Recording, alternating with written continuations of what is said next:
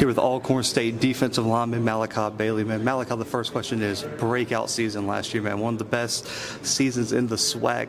What clicked for your game last season?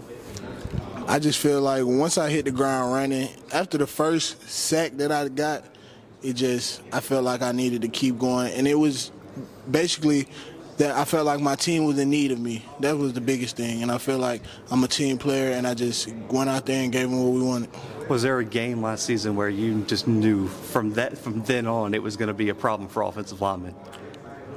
I'm gonna be honest, yeah.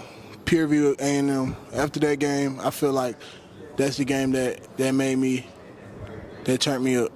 When you look from when you look at your game from freshman year until now, what's the biggest single developmental change that you've seen in your game? I won't say it's a single developmental change. I feel like I've taken everything that my coaches have taught me since my senior year of high school. Not it hasn't started with my freshman year. It started with my senior year in high school, and then going into JUCO, junior college.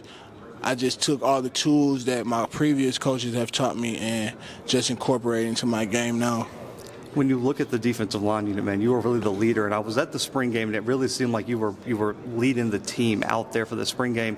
Talk a little bit about you stepping into that leadership role for Alcorn State. Yes, sir. Um, I just feel like it's important because guys need that. Like everybody's not meant to be a leader, and everybody is not. You feel me? You need people like me and Jarvion, and you feel me, other people on the team to be able to step up and lead people when you look at this team, eh, the hype is there. Let's just be honest. Tyler's coming in at quarterback. Jarvion's back. Yourself, Nico, Terrence Ellis. The names go on and on.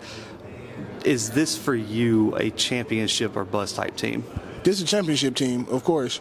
We we expect to do nothing but go to the Celebration Bowl and win when you look at just your your game, man, when you get a sack, I just got to know what was your go-to sack celebration?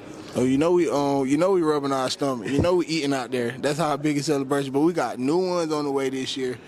You feel me? With my, incorporated with my teammates. You feel me? We think about this stuff all the time. Coach T owns in on finding the cameras. So what are your personal goals for the 2023 season? Win every game and make it to the Celebration Bowl. Nothing less. Man, love it. I, I know you talked about. I've seen you talk on social media about that. You feel like you've just consistently been overlooked, especially with the preseason and and just the media and everything. Man, for you, how important is it for you to get that All American, get that All Conference, and even the SWAC Defensive Player of the Year? It's not that important. More, the most important thing to me is to win and make it to the Celebration Bowl and win that game. That's the biggest goal of the year. I'm not really owned in on the accolades and stuff. That's for the media and other people to decide. I never call myself that. Looking at your journey, man, what would it mean to you to, to hear your name called in the NFL draft? That would be amazing. That's the goal. It's always been my dream to make it to the NFL and, and even to be drafted. I feel like that's a blessing. Man, Malik, I appreciate you joining me, man. Thank I'm you. a huge fan of your game, and it's time for the media to stop sleeping, man, because I see the stats, I see the film, man. It's time to get your respect. I appreciate you.